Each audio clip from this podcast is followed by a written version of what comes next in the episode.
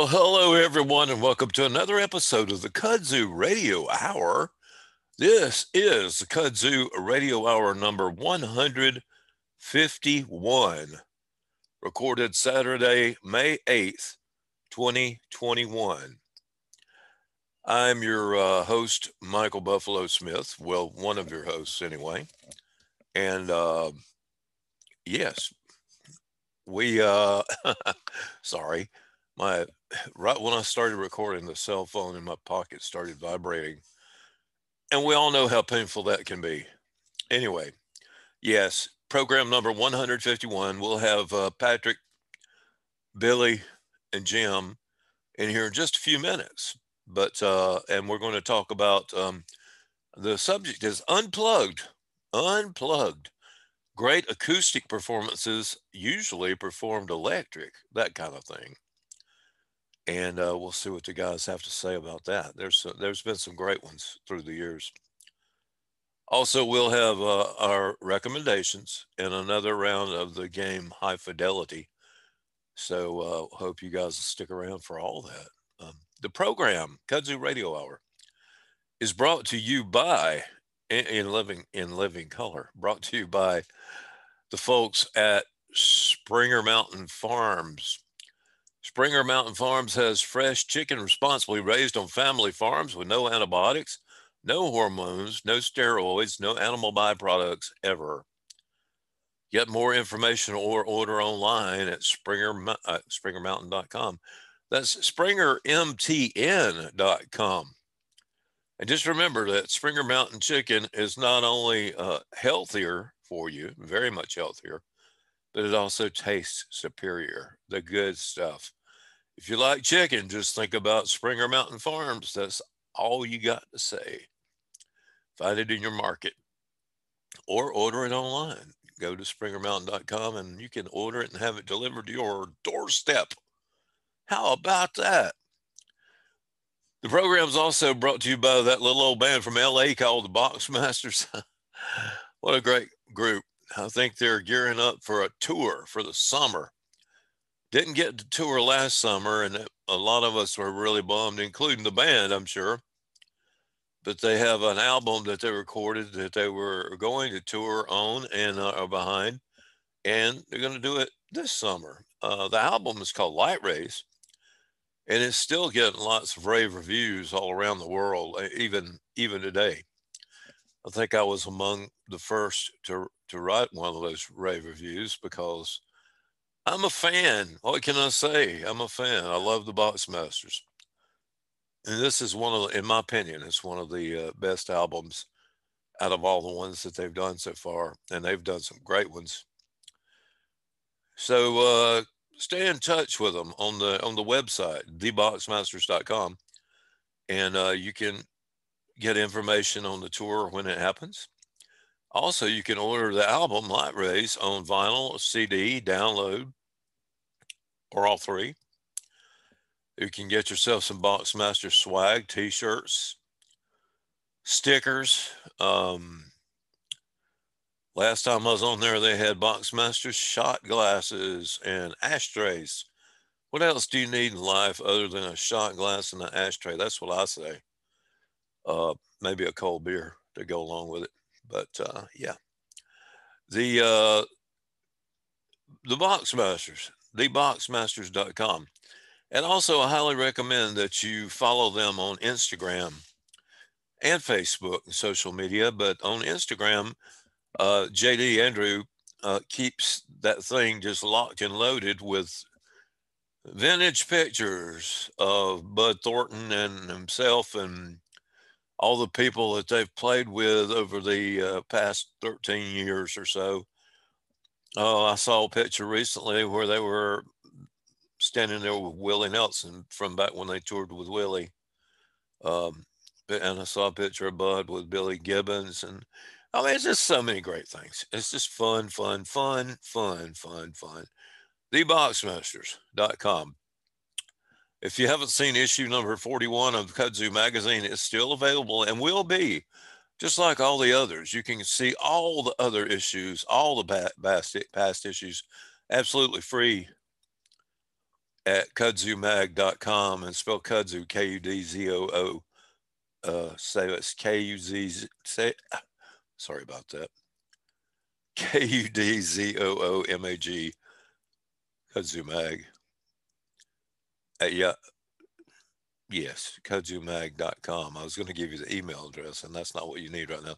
The email address is kudzumag at, g, at, yes, at yahoo dot com.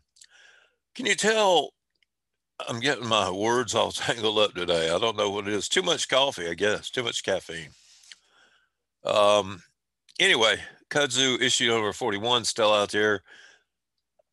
Handsome Freddie Salem on the cover from the Outlaws. Great interview with Freddie. And uh, issue number forty-two is really chomping up, getting ready to come out very soon, very soon. As soon as I can finish it up, I'm going to get it out there. And it has uh, Chuck Lavelle on the cover from the uh, Allman Brothers and from, of course, Rolling Stones. And a great interview with Chuck. So there we go. Good stuff, man. Uh, please uh, be sure to visit the Ambassador Southern Rock channel on YouTube. Uh, just posted a new interview with Harvey Jett, uh, lead guitar player for Black Oak, Arkansas. Another recent one was an interview with Jason Ringenberg of Jason and the Scorchers. Um, man, there's just a bunch of stuff. And we're going to start posting this particular podcast in video form. I don't know if we'll do it every week, but we're certainly going to this week. Um, so you can watch us, you know, if you so desire, if you, you can see what the uh, guys in Texas and in Massachusetts look like. And don't let it scare you, really. I'm not talking about them, I'm talking about me. But anyway, yeah, we're gonna do that. Uh, of course, we can't play the music. We can't play the records uh, on YouTube because they're copyright things. So it'll just be us jibber jabber talking and uh, everything. All right, folks. Well, um, thank you again. Thank you so much for tuning in. Thank you so much. And since we're talking about great acoustic performances, we're going to start off with one. This is Maria McKee. And you know, if you've listened to this program, just how much I love Maria McKee as both as lead singer of Lone Justice, as well as her solo work. And she did, a, did an album in two thousand six called Acoustic Tour. And the whole album is great. Um, this is an acoustic solo version of the song that she did, one of the big songs she did with Lone Justice called Shelter.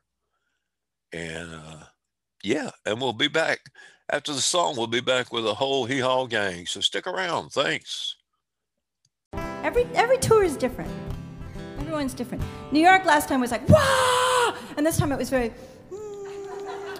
And then, like, Frisco's usually always like, yeah! And then sometimes L A is a little bit like, but this time it's like, yeah, it's kind of like a little of both. It's good.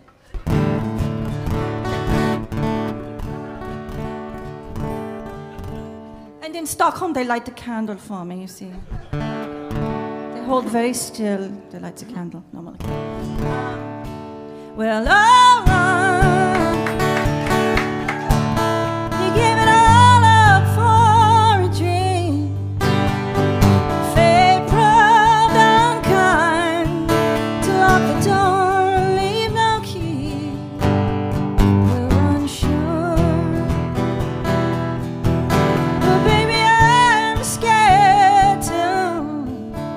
When the world crashes,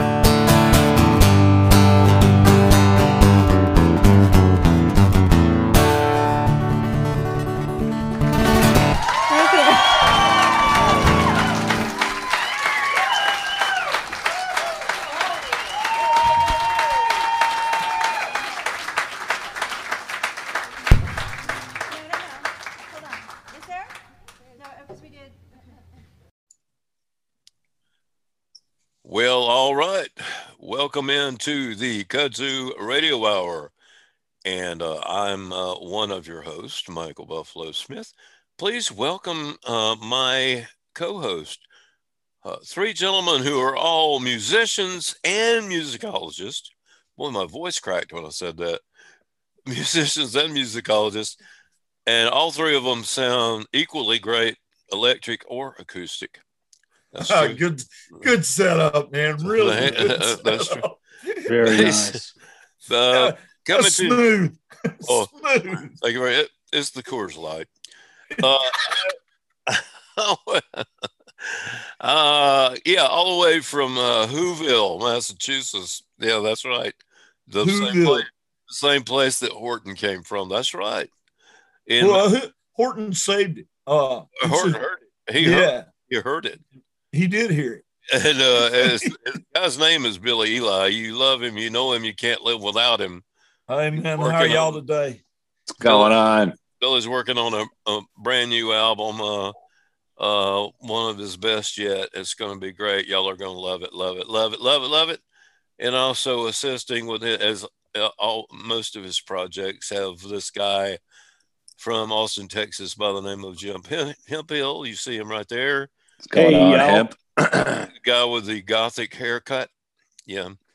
He's uh well he's, it, it really it really is. It's pretty cool. It could, it's actually time, it's it's actually a non-haircut. Let me let me just say the That's last time I saw Jim give anybody that look, we were playing some little dive in South Texas and some guy asked us if we could play Freebird. and that was and that was the look Jim gave. Yeah, well, I've given that same look many times over the same thing. Can can we or will we? Right. Exactly. Yeah. Yeah. Yeah. Right, exactly. Those, those those have different answers. I think in Spartanburg, South Carolina, our reply was, "I got you, Freebird swinging," which is really redneck. I love saying things like that. And also, right. Please welcome to the program. We saved the best for last. You know, he might he might live in Austin, but he's still a beach. That's right. That's right. Ain't a son of a beach. Man, you, that's I tell, right. I, I tell you what, Buff, man, you, you got your mojo. You, you got your radio host chops going. Well, yeah, yeah, but working on, hey, there's a, I worked in radio for eighteen years. And back when we used to talk like this, hey, it's W O R D A M. I'm Michael B. Smith. But this guy's name is Patrick Beach. And I've a big round of applause and a standing ovation. Ne- I have never played Freebird, and if I ever will, it would be ironically. Yeah, right, right, it right, it would be yeah, yeah. No, I totally get that. I have played Freebird, but, but because somebody came up and tipped us twenty bucks. Uh, but I've also tried to play it backwards just to see what happens.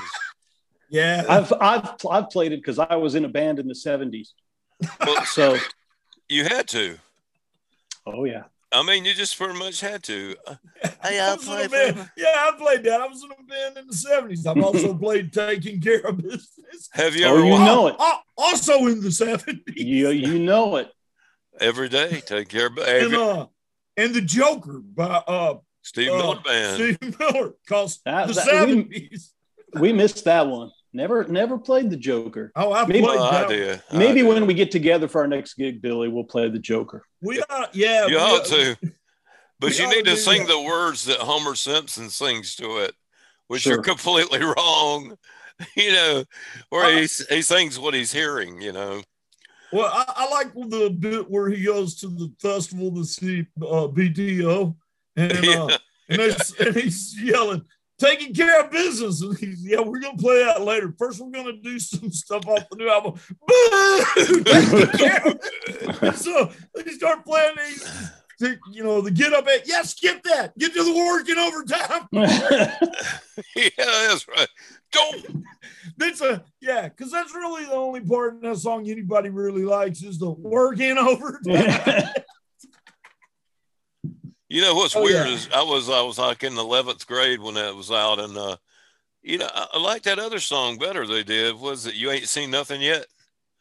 Oh, they had, they yeah, had that one. Uh, let it uh, let it ride or let it slide. Let it ride, yeah. yeah. Let it ride, roll on down the highway. I actually thought a... that was pretty cool at the time. Um, then well, again, it'd be, it, it'd be pretty cool now if you hadn't played all of it. A half a million times. Yeah, yeah. I've got a documentary over here, uh, B, uh, a Blu-ray that came out last year, and it's all about uh, Randy Bachman, his whole career, all the way from the Guess Who, you know, all the way up and everything. And he's uh, one thing about him, I will say, he has the probably greatest guitar collection I've ever seen in my life. It's a whole warehouse full of guitar cases, and he would. He just pulls them out, looks at them. You know, it's like, sure don't get to play them all, but, you know. Uh, uh, I have a question for the panel. And, Jim, you don't have to answer because I already know I already know the answer. What's everybody drinking?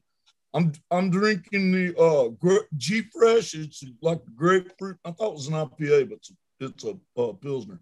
From Fort Hills, uh, the brewery, local brewery here a few miles from my house. And, uh, and they had, as y'all know, I never drank upscale beer until just what the last few months. I mean, yeah. I drink Lone Star and Pearl and you know uh, other other stuff that you could buy in volume. Milwaukee's best. Yeah, I drink that grain belt, but uh, but yeah, today I'm drinking uh Fort Hills G Fresh, and it's pretty good. And I that brewery is part of the reason I want you guys all to come up here. I mean, we can play a gig, but you're really coming up here to drink beer. So. Yeah. Okay. Uh, yeah. And, and what about and what that about works. you? And what about you, Beach? Because because Beach is probably Jim does Jim drinks lots of different stuff, man. Beach is pretty adventurous in his in his beer selection. I knew it would that's have a, the word. I knew it would have the letters I P A on it. Yeah, that's a Rodeo Clown Double I P A from Carbach out of Houston. uh, Jim and I. Yeah, excellent. We, yeah, we've, I, we we we went there. there. Uh, yeah. Went there, ate and drank before we saw the Stones in Houston the last time they were through. Two years ago. Yeah. Yeah. Cool. And Jim, you're not drinking today because I'm you... drinking. I'm drinking uh, filtered and chilled Austin tap water. Hey, that's a that's a special kind of water. Yeah, I, I don't day drink much anymore. I I make up for it after five. I got to tell you, man, that's one of the saddest things I've heard in the last eight well, that's months. It, it, and, that, and, moved, and we're living through time of COVID. And ever I've since you moved, really to, sad stuff. And Tawny Katane died yesterday. Yeah, and that's ever since you one. moved, you moved to Massachusetts, and uh, you don't and, have the, and, and the COVID happened, and that kind of killed my day drinking for, for a while. Yeah, we used to day drink all the time. I mean, we call it rehearsal sessions or something. Exactly. But mostly we just sit around and drink. Yeah. And Buff, let me guess. Are you drinking Coors Light? Well, just say, Mike, just say, Buffalo, what are you drinking? Buffalo, what are you drinking? I'm drinking my life away. Yeah. This is. Oh, uh, yeah. Yeah. Well, and that's just Coors. And that's still not as sad as Jim saying, I don't day drink much anymore. That's the dis- disappearing can. That's a, actually, it's a Coors Light, but, um, now, last night was a different story. Uh, I have got, a story about about last night. I had what, a what? I had a two or three shots of or, or five of Buffalo Trace. I ran out of beer early, I don't know how that happened. Somebody had left the thirty pack out on the porch, and I think some of the neighbors got it. But, oh, no. Uh, because I had like five, and then there was just like one left. And I'm not going to accuse them because it's completely possible I drink them and forgot. But uh, but anyway, so I, all of a sudden I'm out of beer, and it's only like ten thirty, man. And I and I gotta I gotta make like another hour, hour and a half. So I get to I get to rooting through my cat the kitchen cabinets, man, and uh, there wasn't any beer. But I found some stuff that I think Joey Parrish made in his garage. it was it was in a mason jar out there, that, that uh, Peachy Weachy that he makes. And I had, oh, yeah. Uh, I had just about two healthy shots. Fortunately, that's as much of that stuff as you need. Yeah, boy, you better believe it. That's going uh, wrong. Yeah, and it, yeah, and it, it kind of got me over. Now, I was feeling a little rank this morning, but uh, I just, I'm just cracking my first beer, man. It's taking the edge off. So, well, you know, you anyway, talk- I, I'd like to send a big thank you out to Joey Perry. Well, yeah, yeah. Oh, you know, you talk about that Peachy Weachy, and uh, I, I made a big mistake with some of that one time. One time, I what, took, you drank, I took a, drank a bunch of. No, I took the Allman Brothers album, literally the Eat a Peach album. Yeah, and I just pulled the peach out of the jar. Oh, and ate that, and ate that peach? Yeah. Last thing I remember, I was holding on to a seed, and uh, and uh, I think you know the next morning I kind of remembered it. But boy, golly, that's man, you want to mm. see that? That's like a vegetarian version of eating the worms out of the mescal bottle. Yeah, exactly. Same thing. except, uh, same thing, except the idea of a worm is. Free- you- You're you, you're never eating one, and you know, man. If they if they hadn't killed that worm and they let it go through its, you know, all of its larval phase, they turn into butterflies. It's not just any worm that they can find; it's a particular type of worm. Well, does it know. turn into a butterfly in your stomach? I don't know, man. But I mean, I've eaten a bunch of them. But I, I've heard of people know. having a butterflies in their stomach, so I just wonder. Yeah, it's probably that's probably what it's from. Sorry about it. See, I'm making yeah. I'm making Jim okay. shake his head. You know what, man? You need to get another beer because you're regressing. Jim, Jim was, Jim. Like I just heard Jim psychically say, "No, really, counsel, I, I object. Counsel, I object." No, no man. I, what he psychically said was, "Really, that's the best you could do." no, no, no. Nobody no said comment. it was the. Nobody said it was the best. No, it was just easy. Just easy. That's right. The game High Fidelity, ladies and gentlemen. I got a good one for you. Okay. And here's the theme song. Wait, we don't have a theme song. Never mind. It's probably copyrighted anyway. Bum, even if bum, I wrote bum. it. There you bum, bum, bum, bum, bum, bum, bum, High Fidelity. Oh, I was I was doing the theme from uh, Diamond Girl. yeah, yeah. High, bum, bum, bum. High Fidelity. Yeah, or, uh, you know, I, I could just always hear Bill Murray doing his lounge singer. Oh, his lounge singer. High Fidelity. Right. Yeah, that yeah. would be cool. Yeah, he did building. that smoking version of Star Wars. Yeah, yeah, yeah, yeah. yeah. And Stairway to Heaven one night he did. It was so good. Golly. The, okay, what's, uh, our, what's, our, what's our list? It's, uh, it was, I was thought about making it into an actual topic for a show, but then I said, no, let's just do it as High Fidelity. All the world's a stage, okay? All the world is a stage. Somebody wise named Bill once said that. The uh, this is the difference between going to see the Eagles and going to see Kiss, that type of thing. The three greatest shows you ever saw, not necessarily musically, but greatest stage shows that blew you away, of any genre, any time, it should be very easy, right? Uh, this is going to be tough for me since I've mostly seen club concerts. Uh, yeah, but, but those are great too. Well, uh, it depends on what they do in the club concert. Right, right. Uh, uh, you don't normally get the big pyrotechnics. And the, well, it doesn't, have, it doesn't have to be pyrotechnics. It can be energy. Great uh, shows, like, you know, people who are not just standing there with thumbs. Well, it, it's funny you mentioned that. I was thinking about one that I saw back in the late eighties, I believe, uh, mid eighties. Uh, at the uh, y'all remember when the Steamboat was on on sixth? Sure. Uh, and it had the little upstairs balcony part. And yep. I mean, what, what, I mean, capacity on that, according to the fire marshal, was what, one hundred seventy-five? Sounds probably about it, right. It, it couldn't have been much more than that. It was a really small place. And I was thinking about this because uh, Buff did that thing with uh, with Jason Ringenberg recently, and I saw uh, Jason and the Scorchers there. And, oh, yeah. And the energy, not the volume. I am amazed that the energy coming off the stage did not blow the windows out. I had never seen anything that just, I, I mean, it, it. It's like when you watch a cartoon of like nuclear fission. It it just kind of just came off the stage and got big. And, uh, you know, and, and everybody here is familiar with their work. And, and so, they were playing stuff that I had heard of uh, their records of, and they were playing it two and a half times the, the tempo. Yeah, that, yeah, yeah. That it was all recorded, and it was nonstop, and it was just balls out. And uh, so that's one. Somebody else go. Well, how about uh, The Clash, Aragon Ballroom, Chicago, Illinois, Friday the thirteenth of August, nineteen eighty-two. Wow.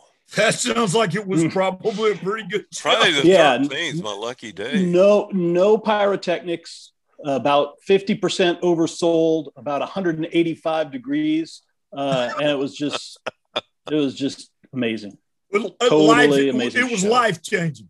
It was, it was, it was really something. All right. That, Kiss. I mean, what, what else, what else can you say? That's I right. Mean, that's, right. Yeah. Not much. I'll say this. Kiss at the Circuit of the Americas, which is our F one track here in Austin, on my actual fiftieth birthday, outside so they could blow up a whole lot of stuff. my my wife had never seen them. They announced this show, and I emailed her. She was at work. They announced this show, and she said, please take somebody else. Please take somebody else. Please take somebody else. And I said, note the date. She's like, oh God, okay. And she had the best time. It was a terrific show. It was a it was a great show. And uh, a close second is, I don't think anybody does the stadium rock thing bigger, uh, more consistently than U two. And their Achtung Baby stadium tour was was really great. That's the one where they had like those those Yugos suspended on the cherry pickers and all that, that stuff. That was like in the late nineties, maybe. Yeah, Achtung Baby was mid nineties. Yeah. Yeah. Okay. It was. Yeah, it was after their rattling home phase and all that. Right. Oh yeah. Right. Yeah. Yeah. I, again, man, I like all the stuff theirs I've ever heard. I never bought any of their records, and you know, I mean, I, I heard them because, as y'all are well aware, at, at in the eighties and the nineties, there was no way to be on this planet and not have heard their right. stuff. I mean, it, that wasn't possible. Uh, and uh. I never really got into them all that much till I watched that documentary that uh, Jim recommended. That it uh, This Might Get Loud. Yeah. I had no idea Edge was that damn good a guitar player. Yeah, yeah, yeah. yeah. yeah. Well, okay, Buff. Well, you just oh, you did one. Pat did two. Uh, y'all be thinking if you've got an extra one, you know.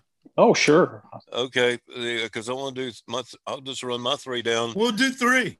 My my three, uh, uh, uh, in no particular order, uh, Bruce Springsteen and the E Street Band, the year twenty fifteen, uh, buddy of mine. I I, don't, I never had gotten to see Bruce, and um, I, I feel so lucky that I got to go. This buddy of mine got us tickets, and uh, and it was these private boxes that they had for all the rich folks, but his boss at work got us into one of those booths where they bring you drinks during the show and, you know, complimentary alcohol and right. uh, all what this kind doing? Of yeah. And the stage of the box is right there looking down on the stage. I mean, and it's just, uh, you, you know, it was just perfect. And he did such an incredible set, three and a half hours, uh, including uh, bringing out uh, our local uh, people from Greenwood, the Swinging Medallions. And they came out and did a double shot of My Baby's Love with Bruce. He did a lot of covers that night that I had not heard him do before, too. So it was wonderful.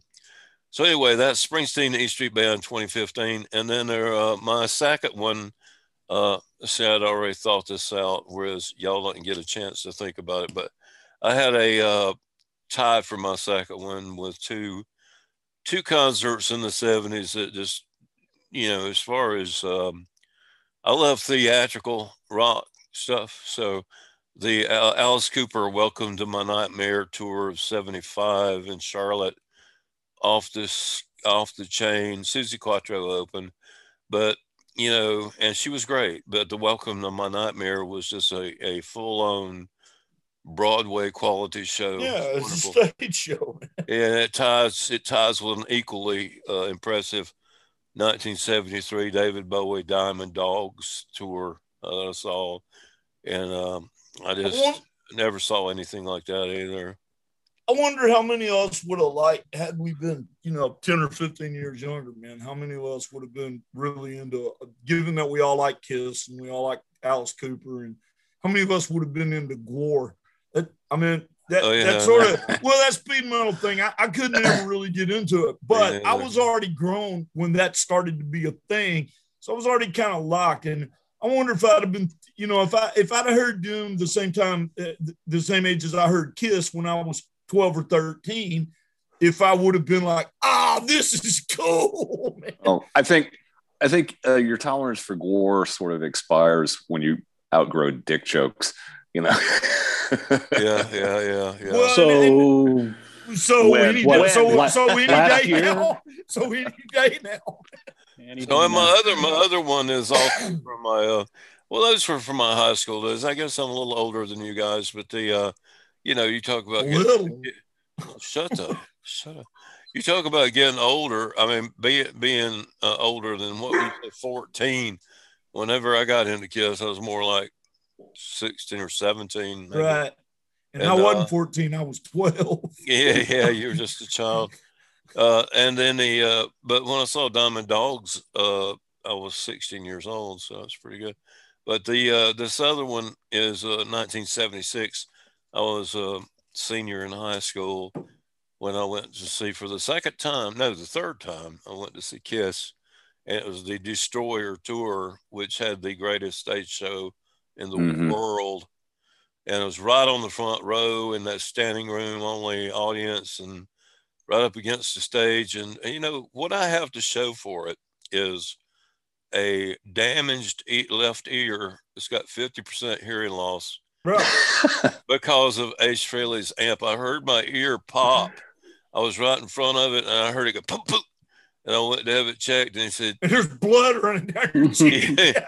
At the same concert, I lost a lot of vision in my right eye from Ace Frehley's guitar. No, from the the fire, the flamethrowers. It, I was they were right in front of me, and when that shit blew up. I could just feel my face burning, and I was like, "Okay, thank you, Kiss." Oh, thanks, dudes. You know, um, I wonder. If, I wonder if anybody in our audience. I'm thinking about this while you're talking. You're talking about stage shows and stuff. Anybody in our audience? Uh, anybody out there ever see uh, Elvis and do one of his Vegas shows? Uh, you know, I mean, I was wasn't listening to Elvis then. Uh, anybody out there that saw one of those? Man, y'all ought to send Buff an email describe what that was like, because the bits I've seen, video stuff, and he was a great entertainer, not just a good singer. Mm-hmm. He could tell a joke. He could, I mean, his timing was good. He well, did that, he did yeah. that self-deprecating kind of humor. I mean, and I was, you know, it wasn't anything that, again, he was doing that stuff when I was eleven or twelve. I was listening to Kiss. You know, oh, I, so, you know I, yeah. I don't know if I've ever talked about it, but I did see Elvis in Charlotte, and uh, it was that same tour where he did that Aloha from Hawaii, right? Right. Uh, and, and it with uh, James Burton on guitar, mm-hmm. uh, on the Pink Paisley Telecaster, and uh, it was some kind of great. I mean, well, he, great. I mean, he was a, I mean, you know, king of rock and roll and all that stuff, and and it, but. I've seen clips of, of like his Vegas shows. And, on, and, he, he and, talked a lot of told some he, stories. He's a man. He's a great entertainer, man. He had really good timing and really good sense of humor. And And uh, which is I, why I, I was in so many movies, you know. I would have, I would have, I think I probably, I wouldn't have went more than once, but I probably would have went and seen him one time. Well, you, you know? should have, yeah. I mean, it would have been too late now. Well, well, it's never too late. You can go, but you have to go to uh, Memphis but, and stand over the grave. Um. Yeah, the, I don't really, I don't really like going through Tennessee at all, man. Any, there's, there's no place in the state of Tennessee that's far enough away from Nashville for my personal comfort. Okay. Wow, wow. Uh, well, did uh, any of y'all have uh, any any others that you? Uh... Jim did. Well, sure. I mean, you know, I've I've seen, you know, I've seen some. some things with stage shows. I've seen Kiss several times when I was a kid and then on the reunion tour. Won't go see him now because I just, the ringers just bother me. Uh, the what? You know, ringers? The ringers? The two ringers. Yeah, the two the two fake guys. Oh, the fake guys. Yeah, it bothers me too. Yeah. yeah. Uh, the, uh, you know, and the last time I saw him, I saw him with Mister Beach on their, the last tour they did with Peter and Ace. And um, at the end of that show, I thought to myself, I have seen Kiss just enough times in my life. I don't yeah. need to see them again. Right. And uh, thus far, I've resisted going back. And I, I've seen Alice Cooper a couple times. And I remember the first Laser show I saw was Blue Oyster Cult on the Spectres tour, oh, which cool. was also the first time I saw Cheap Trick was opening for them. But oh. um, but the shows that really stand out to me as as being just great shows are the ones that the music was just had so much energy. And the one, the one that I think of is I saw the Who at Reunion Arena in Dallas in the summer of two thousand. And I was the fifth time maybe I'd seen the Who, but it was the first time I'd seen it was Zach Starkey on drums. Oh, wow. oh wow. And they, it was the closest to Live at Leeds that you're ever going to get. And it was wow. just, a, it, it was less than a year before John Entwistle died. So it was, it just, pinned me back in my seat. They were so good uh, that I feel like that's the closest you could come to seeing the Who in their prime, nineteen sixty-eight, nine, nineteen seventy Who. It was just amazing. And that's a show that I will always remember. You know, the first couple times I saw the Who were great, but musically that was that they were just had so much, you want to talk about energy. I could not believe how much energy those guys had for, you know, they seemed old at the time. They, you know, to now they don't seem so old. Uh, yeah, you know, they were, they were that was age you are now. Right? Yeah, that was twenty-one years ago. Right. Uh, but uh, but they were. It was just a just a tremendous, tremendous rock and roll show. And you and Beach, you know, both being in Iowa and, and being close to Minneapolis, and it was all that great. I don't, I don't even want to call it punk, but. Uh, You know, all those great bands that, that sprang out of the Midwest and Minneapolis seemed to be a thing for them. The Replacements, but I'm, um, you know, but y- y'all got y'all got to see club shows like Uncle Tupelo and uh, you know, I mean, stuff that yeah. you didn't get down in Texas. We we got different stuff that was really good, but it wasn't that stuff. Well, uh. you know, what was seeing that? What was seeing early club? Club shows, those kind yeah. of bands that, that later got, do. Yeah, Husker, yeah, Husker, Husker Du, right. Husker Du could pin you to the wall with two notes for like an never, hour. I've never half. heard of them until they got that big blast from uh, from M T V. I mean, I didn't even know that band existed. And they were on one of those like live weekends or some kind of thing, and yeah. they were the feature. The first, the first time I saw the Replacements, the first fifteen minutes was transcendent. It was almost indescribable. The, to this day, the the best fifteen minutes of live rock and roll I've ever seen, and then the next thirty minutes were about the worst thirty minutes of live rock and roll I've ever seen. Because they, yeah, but don't you love it when it's like that, man? and and I've you know, and then the second time we saw them, they were great the entire show. Yeah, uh, which, the, the second was, time we saw him, it was like the Live at Maxwell set. It, yeah, it was, and it was, it was terrific. It was terrific. But the and then and and and Husker Du was really something. And you know what, the band that you could always count on to be amazing live, Soul, Soul Asylum. Asylum. Soul Asylum. See, back then, again, I had never heard so of them good. until they until they had that big M T V hit with Runaway right. Train. And everybody that I met that was a Soul Asylum fan said, yeah, they're not they're not the same band now that they were then. You should have heard them then. And uh, just incredible live band. Just really? Every time. Uh, the Replacements were hot and cold. You always knew what you were getting with Husker Du two, which was greatness.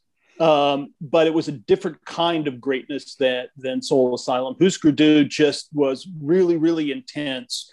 Soul Asylum was like the best rock and roll bar band you've ever seen, but saying bar band is not quite giving them the right kind of credit. Uh, mm-hmm. I'm not exactly yeah. sure how you'd put it, but but they were just always, you know, they they dug deep and put it all out there. The thing That's, I didn't get about Soul Asylum for many, many years, they would always haul out these cheeky covers. Like when we saw them in Iowa City, Jim, uh, you well remember they did the entirety of Paradise by the Dashboard Light. Oh, yeah. And uh, I would have you know, bought they, a ticket just to heard somebody cover. Yeah. And, you know, they did they did Rhinestone Cowboy. They did yada, yada, yada. Do you need to go pee? Oh, hey. Can my can my puppy like debut yeah, on yeah, bring the puppy on. All right, we're, we're family but I mean, show. I think for the longest time, yes, say hi, sure. Zuzu. Sure say hi, Zuzu. Oh, for the longest, got... for the longest time, I thought they were doing those covers ironically. No, no, they like really loved those songs, just like the Replacements did. You know? Yeah, they had a they had a thing they called their James at fifteen medley. That was yeah. all, there were all yeah. these all yeah. these seventies songs right. strung together. You know, like ten or twelve or fifteen seventy songs all strung together. Heartbeat, It's a Love Beat, and you know all. Oh, was the DeFranco's. Yeah, exactly. the DeFranco yeah. family. Yeah. No, yeah. man, yeah, I remember it well. Man. Yeah. yeah, always a great show. Yeah, yeah. Well, uh, we get to we our, our listening audience is missing it, but no. no. That's she's, why they, you need to, you guys. She's all need, ears. She's all ears. You guys don't know. You need. You can watch this also on YouTube, right? If, if for no other reason than to see uh, Zoe. Man, she's uh, good. God, she's. You can almost see her big. Grow. You getting can almost big. see her grow. She's getting big. She is. Hey, hey, whoa! Oh, what a cutie! Zoe's chipping me out. Wow. Gee, I'm glad I wasn't stoned, Zoe. That would have freaked me right out. Well, I, I'm glad I'm just drunk and not tripping balls. yeah, yeah, that's right. Uh, well, uh, let's see. It's time for recommendations. And, uh, you know, I'll be. I made that last segment go long because I didn't have any recommendations. Oh, that's fine. That's fine. You don't have to. Uh, but I'm sure these other guys have something. Um Which one wants to go first, Jim? Jim, Jim. Okay. All right. Uh, my recommendation is a Netflix limited series called This Is a Robbery, subtitled The World's Biggest Art Heist. It's a four or five episode uh, documentary on an art theft in Boston uh, during uh, Saint Patrick's Day weekend. And I think it was nineteen eighty. That was me. Um, that was me. And, I did. And it's, you know, spoiler alert. I, they, you know this from the beginning. It is it remains to this day unsolved. So there's not a neat resolution to it. But uh, they talk about it's the world's largest art heist. The value of the paintings in today's dollars is estimated about half a billion dollars. Um, Rembrandt's Only Seascape was one of the, the paintings stolen. Um, They stole about eighteen paintings. Uh, d- two guys disguised as cops came in and duct taped the stone security guards and uh, stole a bunch of art. And it goes through a lot of the suspects, a lot of the interesting history of both the Irish mob and the Italian mob in uh, in Boston. And, you know, one of the things that I, so it, it has a lot of interesting history about organized crime and art theft. And one of the guys they interview a lot had been convicted several times of art theft in other circumstances. He swear, he, and he's from Boston, but swears he had nothing to do with this one. So you can kind of be the judge of that. One of the interesting things though, you know, you think of art theft as, you know, why do you steal paintings? Probably because you sell them like to private collectors, right? For a lot of money. That's what I always thought. Um, turns out that amongst organized crime, stolen art is seen as a bargaining chip. Right. Yeah. Say you get arrested for knocking over an armored car, and you go and say, you know, I if you cut me a deal, I'll tell you where this stolen art is. And so you always have it in your back pocket as a bargaining chip in so, case you get uh, right. in case you get arrested for something else, you can get a lighter sentence or get you off. Use it as a modifier. Exactly. Right. So that I thought that was interesting. That's kind of the theory that authorities are going on, that this was uh, was an organized crime play to uh, you know to use as a bargaining chip, but that it just got so hot and it was such a big Uh, uh, you know, a big uh, theft that no one's ever used it, with one possible exception that no one is quite sure about. But it was interesting. I became interested in art theft because when I was a reporter at a small town, small city in Iowa, uh, a, a Monet was stolen from a community center that no one even knew was there. And uh, and it was a mystery. And a year later, it turned up, ro- rolled up in a mailbox. You know, one of those drop boxes, those big, you know, where you drop right. your mail off, rolled right. up in wax paper. Someone had stolen it and uh, apparently Didn't tried to sell to it or something. It. Yeah. Didn't know what to do with it, and so rolled it up in wax paper and dumped it in a in a in a mailbox uh, in some small town in Iowa. And uh, I, I know I know exactly what you're talking about, but I don't want to spoil it because that's going to be like the next thing on Netflix. So so.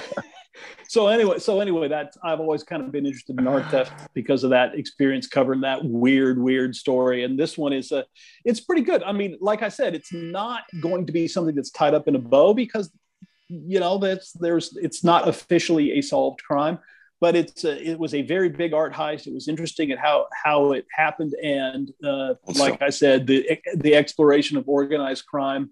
Uh, and the, the the the Irish mob versus the Italian mob, and whether the Irish mob in Boston was really funding the Irish Republican Army, uh, you know, all kinds of uh, interesting stuff. So it's called This Is a Robbery, and it's on Netflix. It's a four or five hour uh, uh, documentary in uh, four or five parts. I don't remember exactly, but we finished it a couple of weeks ago. So that's my that's my recommendation.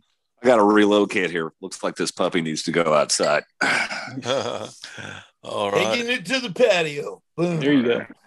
Well, uh, I'll go while, he, while Pat's doing that. I'll go ahead and do mine. And then uh, I, uh, I I love doing recommendations, but it's twice, I guess it's twice as sweet when I'm fortunate enough to come across a, uh, a film, a book, or album that I had not before experienced.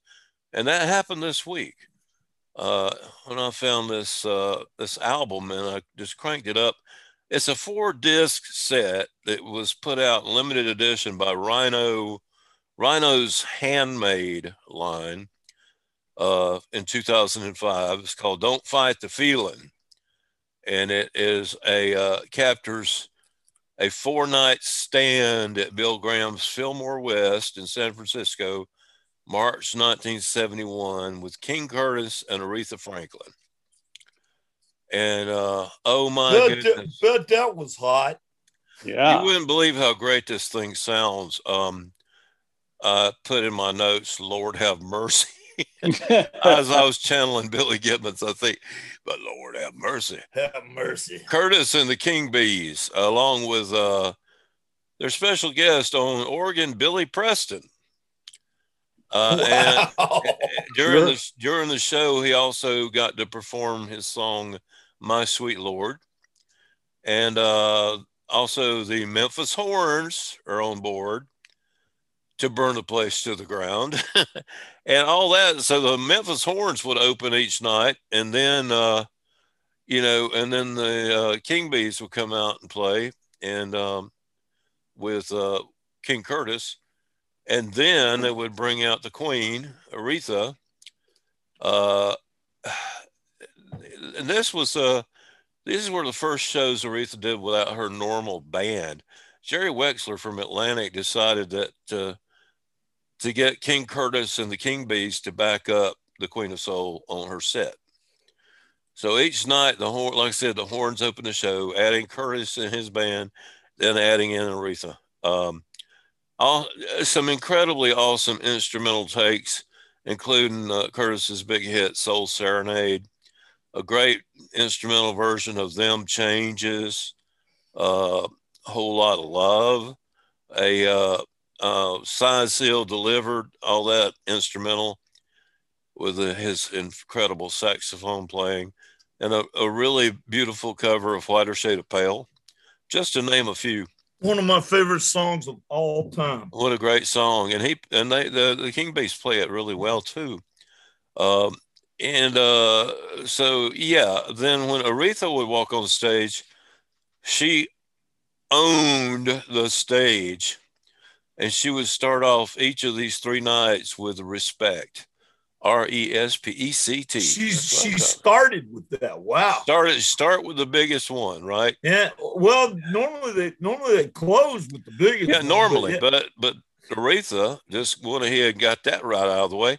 And as I said in my notes, she sang about respect, and she certainly earned it. She got it. She had all of it. Um, on the first night of the show, she had a. Uh, a special guest playing with her that you may have heard of, a little guy named Ray Charles. Uh, so P- just, piano, piano player? Yeah, he played piano a little. Uh, she did like covers of, she did a cover of Love the One You're With. Uh, she sang Spirit, uh, Spirit in the Dark. The original album is made even more special by the addition of of all these recordings that were not included on the first release, including a really take on Doctor Feelgood. I can't remember, I recommend this uh, Soul Soaked set. That's some pretty good alliteration there. Soul Soaked set strongly enough.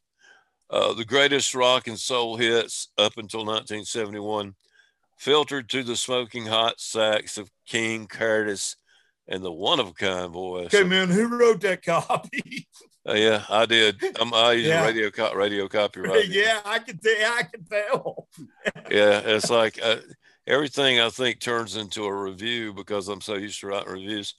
Uh, and then I got a one-sentence uh, thing to add, which is uh, unrelated, but is another recommendation that I ran across this week, and it made me happy. It's a okay. website. It's a website. If you like Bruce Springsteen, and who doesn't, other than Billy?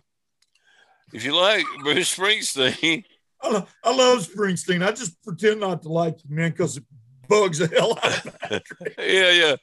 We, we have to have something to argue about. Man. There is a website where every single day they put up a obscure or interesting Bruce Springsteen song for you to listen to. And uh, and they have some great stuff on there. It's called e street shuffle dot com. Easy to remember. e street shuffle dot com. I'd never heard of it till a few days ago.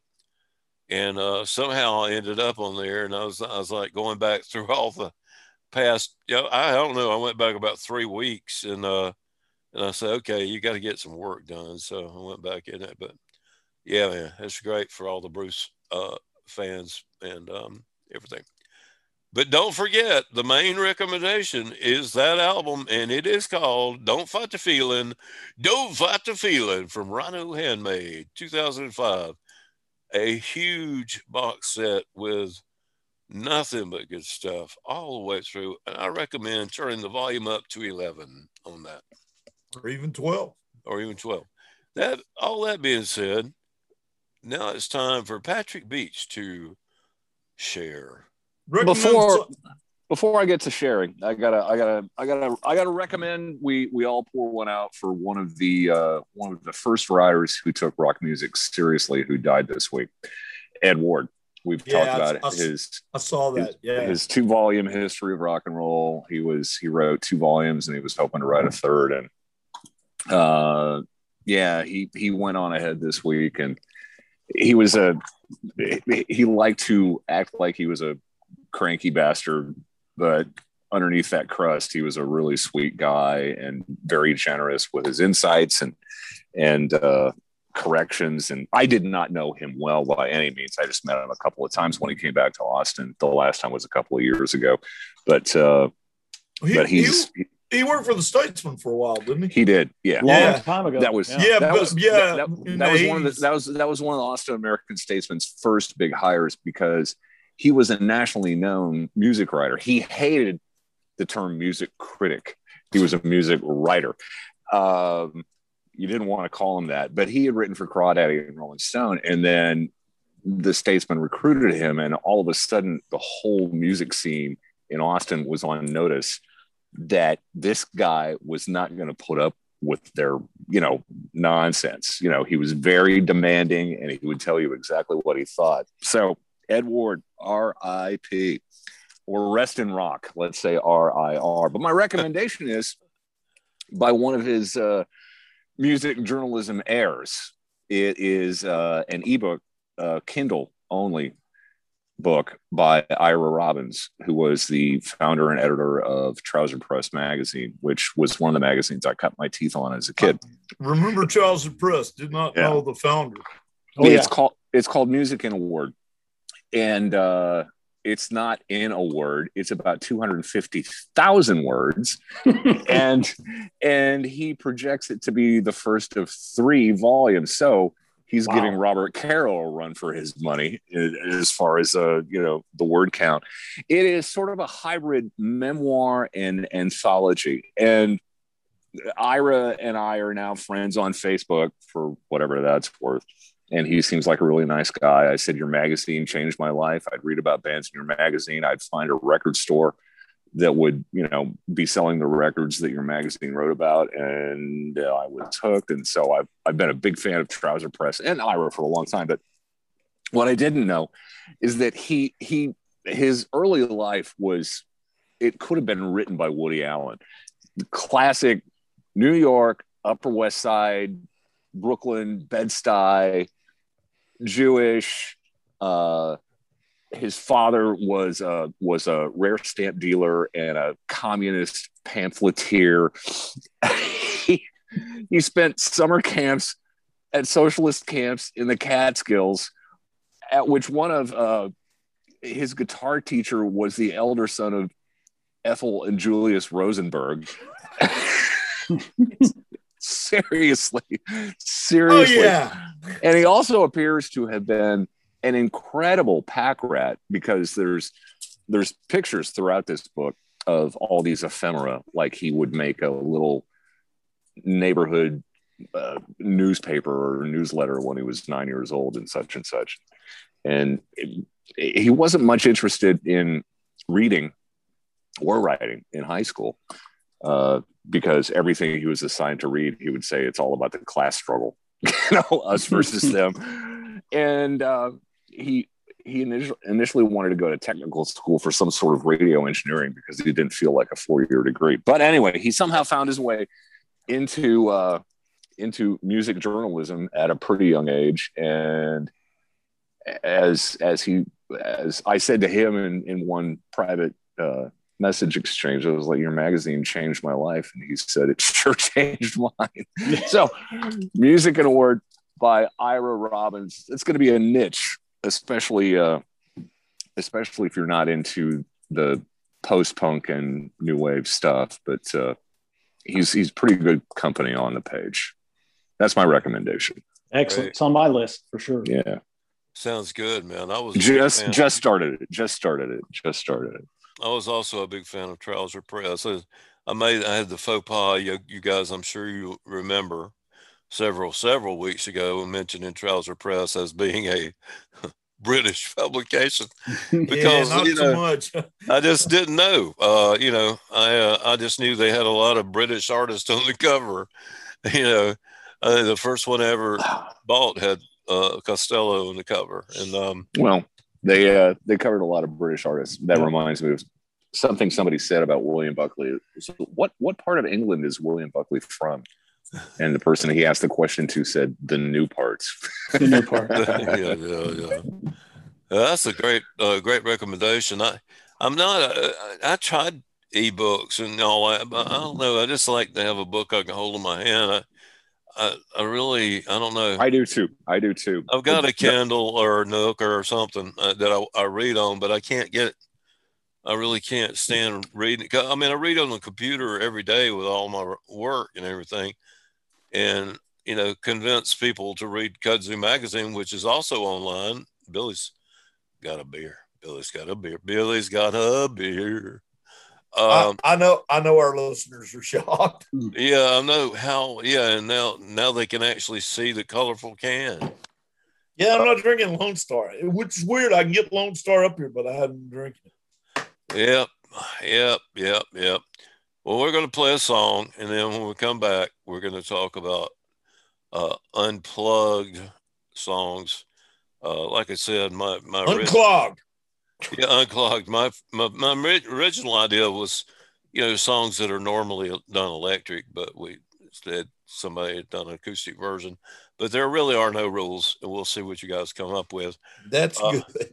The one that I'm going to play, uh, for anybody watching on uh, YouTube, just know that we can't play uh, legally play records on YouTube. Uh, it's copyright violation. Right? It's copyright, but you can. Uh, If you want to hear the songs that are being played, there's a link right below this video to the Kudzu Radio Hour.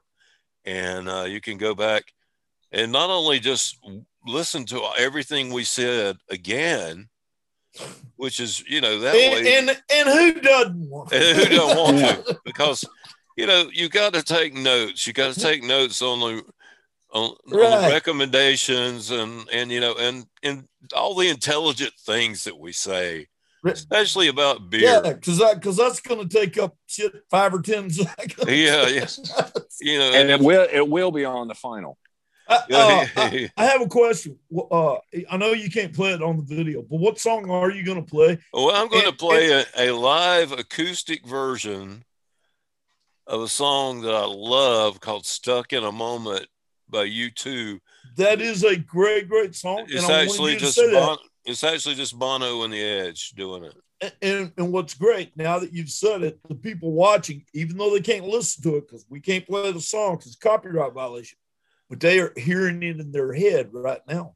Yeah, because, you know, and you just sometimes you do get stuck in a moment. Sometimes, and sometimes you just hear things in your head.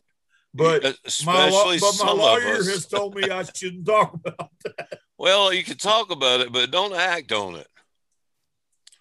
Um, that, that's what my psychiatrist told me. Maybe, maybe. Before we, ignore alien orders.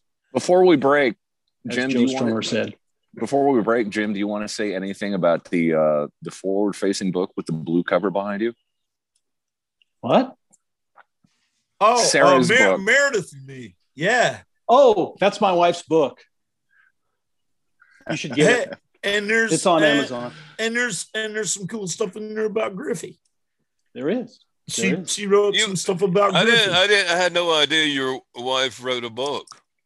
Yeah, she did, about their daughter Meredith. It's, all yeah. all of it. All the words in it. Yeah. Yeah. Well, well, well, okay. Typed type them right out on that Word program. And Jim, where where where might a person purchase said book? Uh, I believe it's there's some copies on Amazon. I'm pretty sure you can get it on Kindle. Um, it's just about out of print for the third or fourth time. So I don't know how many more print copies, if any, that are going to be printed. Uh, you could probably find some used, uh, but. Um, Yeah, I think the Kindle version is still available on Amazon too. We get little statements every once in a while, so check tell it out. Us a, tell us a little bit about the book. Well, it's called Meredith and Me. It's by my wife, whose name is Sarah Barnes, and it's basically about the first eighteen years of raising a child with special needs. Right, and yeah, it's cool. a it's a it's a memoir uh, basically, and uh, what what uh, our life has been like. Um, with uh, with our dear Meredith, who just turned twenty-four. Uh, Good God, dude! Shut last, up! Last man, Sunday, just turned twenty-four up. Years old. So shut up. So anyway, yeah, you know, out of all the crap that's happened in the last couple of years, I have never really felt old till just now. Well, I mean, Griffey's how old? Twenty-six. Six. About to be twenty-seven. Yeah. yeah. Yeah, I didn't know if he turned twenty-seven yet, but I figured uh, this year he's going to be twenty-seven, right? This yep, year in September. Yeah. Yep. Uh, yep. Well, yeah, and for, and, and for anybody that doesn't read uh, Kudzu and, and doesn't know, uh, me and Jim, we've been in a band together now for well over twenty years. And we met at a sport parent support group for special needs kids. Griffey, uh, I, we had Griffey and, and, and Meredith, and, and we met them on Parents Night. And yep. And Jim and Jim didn't tell anybody he played guitar, and Sarah did. She said, he plays guitar. And after I said, are you any good? Don't lie to me, because I'll know. Yeah. Well, anyway, true. Uh, I, well, that's very, very interesting. Very interesting. Now I got, I got to read that book. I, I'll, I'll be it's seeking. A, it's a good. It's a good book. That's a really good close-up of Pat's skull ring there, by the way. Sorry. Very Grateful Dead of you. Um, did, did you want to close up on my beer? Yeah, well, yeah. Well, oh. Thank hey, man, you. Make, thank you. We are uh, we gonna make shameless pitches. Riding Double Leatherworks, man. Just sent me this guitar strap. Got you a great nice. guitar strap. Nice. Yeah. Nice. I, I had left my other one in L A, not this past time, two years ago. it's got it's got it's got a name on her, Billy Ely. Yeah. Yeah, aren't you glad we're doing this by Zoom? Are you related? Are you related? Not in the same room, because if we were in the same room, that's a Lone Star cap, and I'd bounce it off before. So, it wouldn't be the first time, probably yeah, not the last. I, All right, I, I, we're I, gonna I, shut up now and listen to Bono and Edge, and uh, we'll be right back in just a few minutes.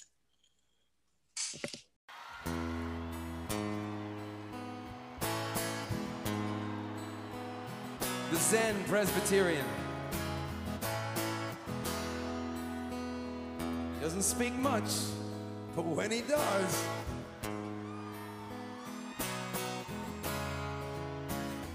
Shooter fits the equation. I'm not afraid of anything in this world. There's nothing you can throw at me that I haven't already heard. I'm just trying to find a decent melody, a song that I can sing in my own company.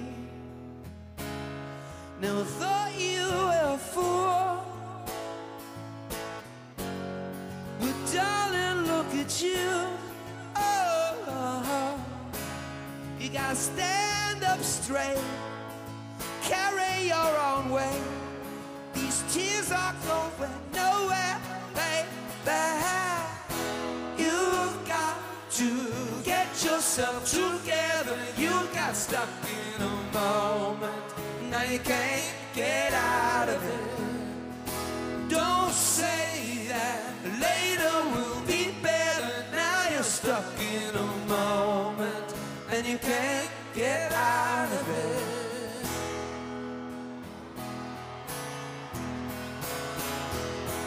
I will not forsake the colors that you bring, but the nights you fill with fireworks, did they leave you with nothing? I'm still enchanted by a light you brought to me. Still listen through your ears, through your eyes I can see. You are such a fool to worry like you do. Oh, I know it's tough, and you can never get enough of what you don't really need now. My, oh my, you got to get yourself together. You got stuck in a moment, and now you can't get out of it. Oh Lord, stuck in a moment, and you can't get out. I was unconscious, half asleep. The water is warm till you discover how deep. I wasn't jumping, for me it was a fall. It's a long way down to nothing at all. Oh. You to get yourself together, you got stuck in a moment, and now you can't get out of it.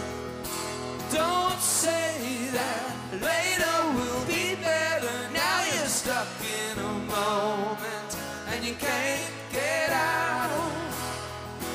And if the night runs over, and if the day won't last, and if your wishes falter along the stormy past, and if the, and if the night runs over, and if and if the days won't last, and if your wishes falter along that stony path, it's just a moment.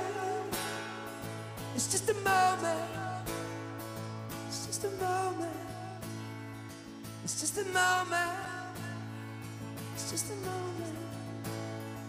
It's just a moment. This too shall pass.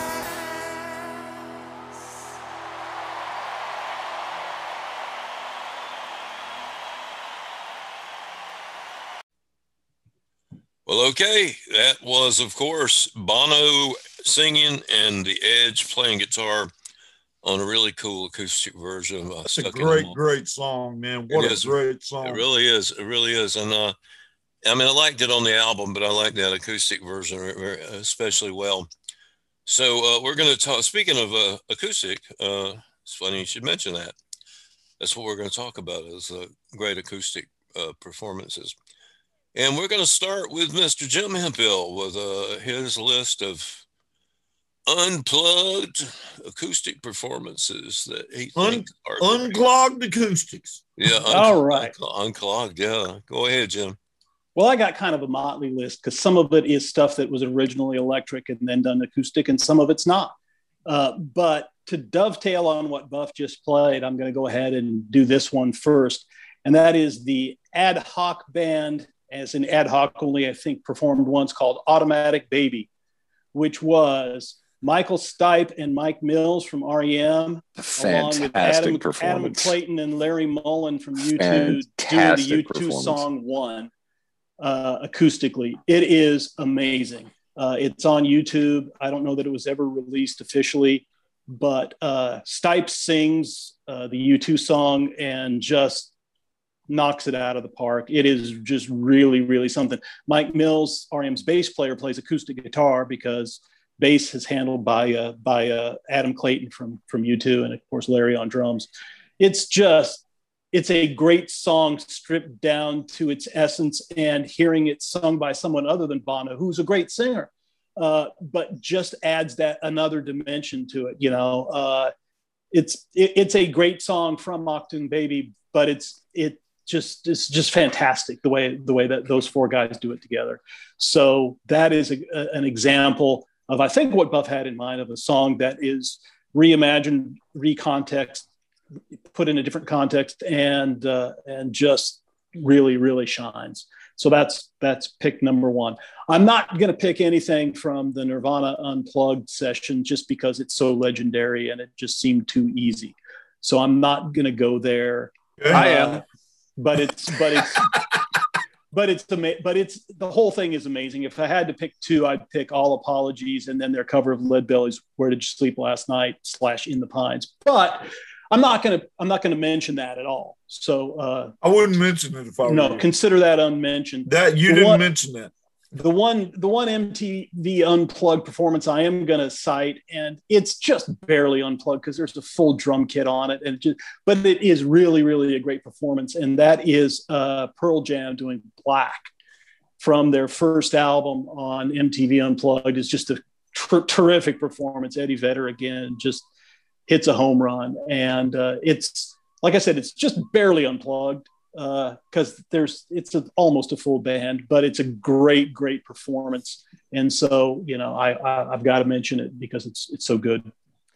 Also, uh, the the lyric the lyrics of that song is perfect for an acoustic uh, version. It is, you know, it I mean, is, it is. Oh, it's a, I, it's it's a song about, you know, yearning and knowing that you can't have something that you really want to have. Uh, it's a great song.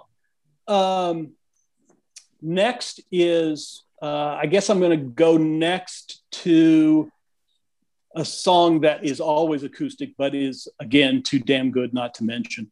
Uh, and that is uh, Richard Thompson, nineteen fifty-two, Black Lightning, Vincent Black Lightning. It's just the version on on the on uh, the studio version is is fantastic, but get on YouTube and see some of the live versions because he plays it differently every single time. Three of us here saw him do that live. I've seen him do it live a couple, three times, and he goes out on a limb every time. Yeah, that that was something you said after we that performance we saw, and you said the thing that always amazed amazed you about the way he played. He never plays it safe, even once. He jumps out on a limb every single time. And as great as he is, as he te- is. technically as a guitarist, he pushes himself uh, and plays stuff that is just right at the edge of any human's ability. Uh, and and, uh, and it's just really something. And on top of all that, right, it's a great song. It is a terrific song. Uh, He's, you know, he he's a very unique vocalist, uh, a good vocalist, uh, but very unique. And you, you you can go down a rabbit hole on YouTube and see lots of different covers of it because lots of bands have done covers right. of it. Re- Reckless and, and, Kelly from here in Austin, but nobody uh, should. That's one of those nobody should cover, man. Uh, you know, uh, uh, it's just been done by lots and lots of folks, but he just. It's just a, it's just the great marriage of an amazing guitar player, a great composition, a great story, and it's, you know, it's always acoustic. So this is not something that is, you know, that that, that was electric transformed to acoustic. It's just too good to not mention. So nineteen fifty-two, Vincent Black Lightning, Richard Thompson. Next up is something that is, uh, I'm going classic rock now, and that oh. is. Oh. Pete Townsend doing "Won't Get Fooled Again" acoustically. Yeah. yeah. Now, there the prop maybe the best known version of it is is from a series of charity concerts called "The Secret Policeman's Ball," yeah. uh, where he plays with classical guitarist John Williams, uh, and the two of them do it acoustically. For my money, the best version is a version that again that I'm not sure where it's from, but it's it's it's a later version, I think, from the nineties. Townsend doing it in a studio. And he just rips, and his his the magic of a strong, fast right hand with a flat pick on an acoustic guitar is completely illustrated by the way Townsend does this. It's just it's just magic. And Townsend's actually a much better guitarist than he usually gets credit for. Another thing, one that almost made my list instead of that was Townsend's version of the beat or the English beat, "Save It for Later." That uh-huh, he does yeah. acoustically several times. It's in a really weird tuning, and there's one version of it on YouTube where he goes into this long finger picking thing uh, that is technically impressive. That I don't think a lot of people know that Pete can do that kind of thing. But you hand him a Gibson J two hundred Maple Jumbo guitar and a flat pick, and have him do "Won't Get Fooled Again," and it's really, really something. So uh, that is, uh, you know, and he's a great singer too. That's the thing about Pete is he. He's he's not Roger Daltrey, but he is a fine singer and has a very distinctive voice. And, uh, and of course, it's one of the greatest rock songs of all time. So for my last one, I'm going uh, much less well-known, but someone else who celebrates the virtues of a strong right arm with a flat pick and an acoustic guitar. And that is a guy named Ed Hamill, who performs as Hamill on Trial. And... Uh, You know, you hear you hear people say, well, that, that person could do punk rock with an acoustic guitar. If you haven't heard Ed Hamill do it, you haven't heard it done. And Hamill on Trial, the song I'm picking is called "Sugar Free," and it's from his first record uh, on Mercury called "Big as Life" from the mid nineties.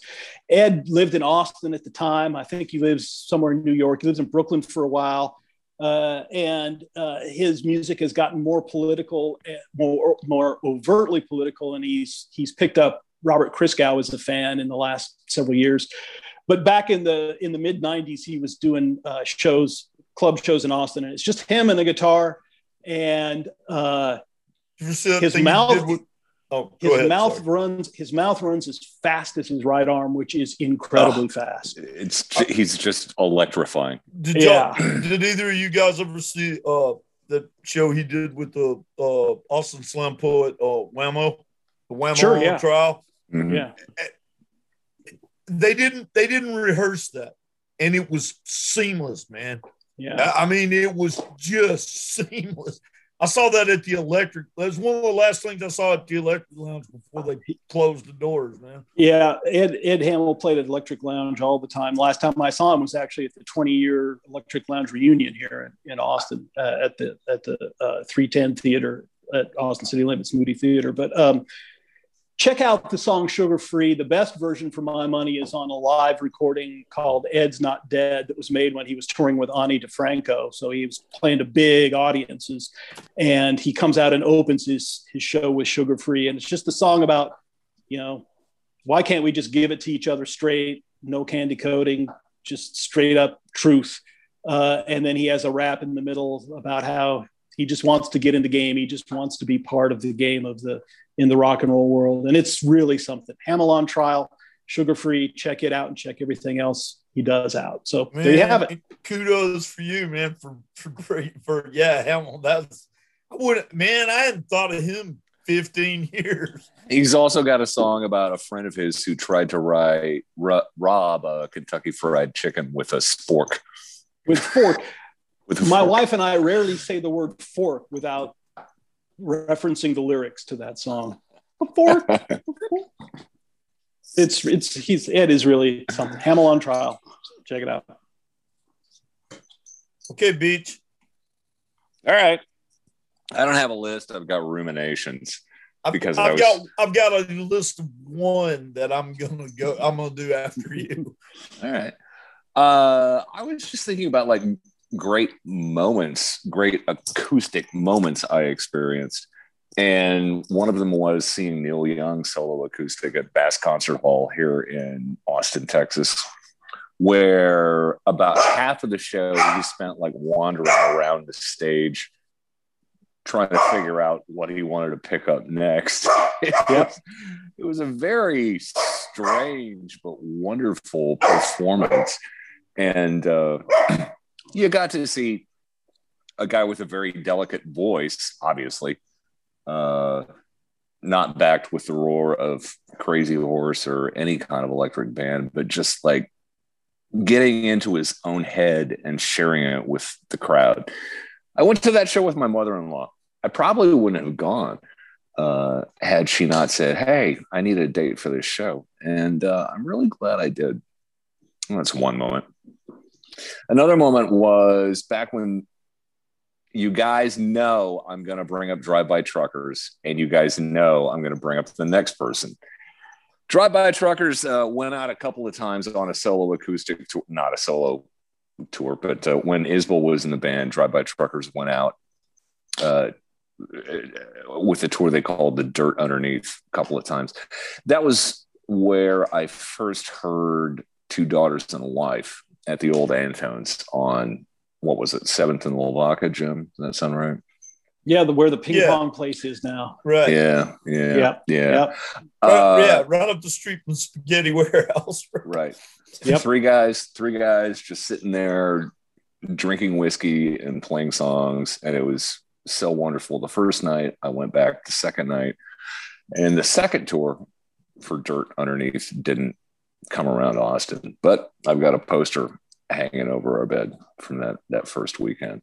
Great so show. that that was show. really cool. Speaking of Richard Thompson, I saw Richard Thompson play nineteen fifty-two Vincent Black Lightning before it even came out at the Maintenance Shop, a little one thirty, one forty seat club in Ames, Iowa. Does anybody know if they are they still open? Yeah, yeah, kind of. Are they going to uh, survive the lockdown, you think? Yeah, they still have Yeah, music. it's it's it's owned by the university, so. Okay, yeah, so all right. So it's like it's the in Cactus the, it's, Cafe. They're safe. Exactly. It's in it's very much like the Cactus Cafe. Right. For those of you out there in internet radio land, this is basically the uh, U T's version of the Maintenance Shop is the Cactus Cafe. Very small listening room. And I saw Richard Thompson play that on an acoustic guitar at a table full of three other women. And I was just absolutely mesmerized. And at the end of the song, nobody had ever heard it before, of course, because it hadn't been released. Uh, Rumor and Sigh hadn't come out yet. And at the end of the song, I took my eyes off Richard Thompson because I was watching his hands and wondering if I should just cut my own hands off so I could never play guitar again. And all the women, I'll, in my, I'll vote for that. All the all the all the women at our table were just like weeping, like their well, dog just it's, died. It's a very moving oh, song. Man. God. And also, uh, I've I've got to get on. Uh, I've got to get on M T V Unplugged because there were some great, great moments. Like Jim mentioned Pearl Jam and Black and Nirvana. Absolutely fantastic. But one he didn't mention, and I mentioned this with some hesitation because you guys are going to make fun of me. So go ahead and have your fun. We were going to make fun of you anyway. But doesn't matter on, what you say. On, right. his, on his M T V Unplugged, there was a legendary artist who did as much as he could to rehabilitate his own self-sabotaged reputation. Rod Stewart's Unplugged was fantastic. Absolutely Man, fantastic. I, I don't doubt that. The guy's an incredible yeah. damn singer with an amazing, great singer. catalog. Man. He, I mean, he his, his songs, and I don't know that he wrote them, but the stuff he recorded is great, and he can sing, man. Yeah, and he didn't kick around a soccer ball the whole time, you know? I mean, wasn't it, Jim, I've confused Chris Gow and Grill Marcus or whoever uh, a couple of times, but wasn't it wasn't it Chris Gow who said nobody has ever betrayed his talent so completely as Rod Stewart? That's except, I think it was Chris Gow, yeah. Except yeah. Hank Williams Junior Yeah. Well, it, except Hank Williams Junior, who had real stuff and was a real guy for about eighteen months. Yeah, yeah, and uh, you guys will thank me. Now that you've had your fun, you guys will thank me because I'm taking a knee on the fifth down. I'm not going to say anything about Springsteen on Broadway because you know what I feel about that. Right. yeah. Okay. All right, man. I, I have one and just one, and I probably could think of more, but I have one. And I had seen uh, when did uh, Roger McGuinn made that big comeback in the late eighties with uh, the back Tom Petty thing. Back, back, from, back Rio. from Rio. Back and I had Rio. and I had gone and seen that show, and I had that album, and and, and man, it was, you know, it had all that great stuff on it, and Petty and all his band played on it, and it had an Elvis Costello song that me and Jim really like on it. And great uh, song. You know, what a great song. Yeah, I mean, and it was just a good album, and it was a first thing anybody had heard from McGuinn in, what, ten years or something like that. And then, uh, and then you know, he kind of had the M T V hits and did the tour. And I went and saw that uh, tour at the Paramount when they came to Austin. And uh, and he just kind of faded back in the background. And, you know, I didn't think about him very much other than the fact that y'all know I'm a real Birds fan. And uh, this would have been about two thousand two, two thousand three, he was doing a solo thing at uh, Cactus, and actually, Cactus, yeah, yeah. I got I got tickets, and I got tickets for Jim and Sarah, and we all went. And uh, I tell you what was cool, man. There was no showbiz glitz on any of that, any of that shit. He was just a he was just an acoustic folk musician playing the songs of, of his that everybody knew, and uh.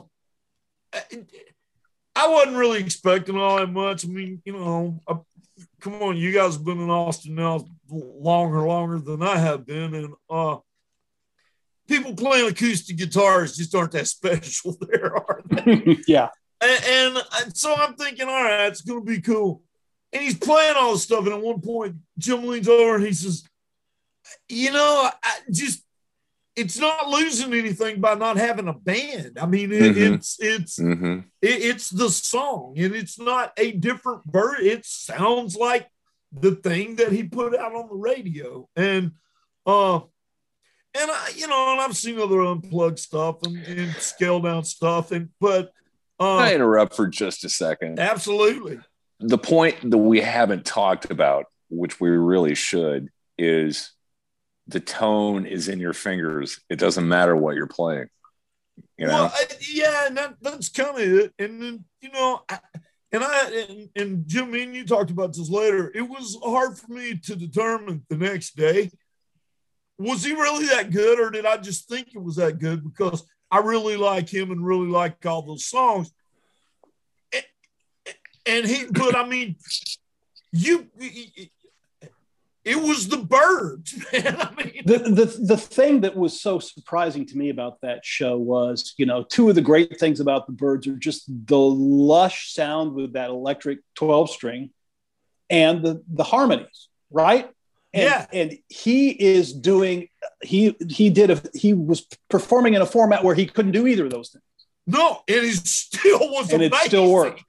Yeah, I mean, that, that was the surprising thing. It did more than work, man. Yeah. I mean, so he's yeah. up there with an acoustic guitar, and he's that, not that twelve that twelve string Martin he plays, and he's yeah. he's he's not a very physical singer. You're kind of reminding me of when uh, I and Jim has too seen Bob Mould, who's a very physical singer, but he plays a twelve string acoustic sometimes, and yep. it's just it's just. It just roars like an electric guitar. Yeah. That's how this was. It was it was so downstated, and I was so expecting it to be, you know, like Flat. like a Bird show on Valium with without side guys. Yeah. And and he started playing, and it was just like, oh wow, that's and the the reason that I brought up that Back From Rio thing, he did uh he did a couple of things off that Back From Rio album, and and one of them was uh that big radio hit he had with Petty, uh, uh, King of the Hill. King, King of the, the Hill. Hill. And I'm thinking, man, there's no damn way this is going to work in, in this particular application. And I was wrong. I mean, it, it was it was just something. My second pick, and I think Jim turned me on. You list. said you had one. I and I added one. My second pick. And I think Jim turned me onto this. He sent me a link years ago. Uh, I am not an R E M fan. I mean, you know, you I, I like their hits. You guys are real into the band and all the stuff that they did. I like the things that I heard on the radio that I like. And, you know, so probably four or five R E M tunes. And I'm like, yeah, them are great. Uh, yeah, the rest of it, I don't know. I don't know that much about it.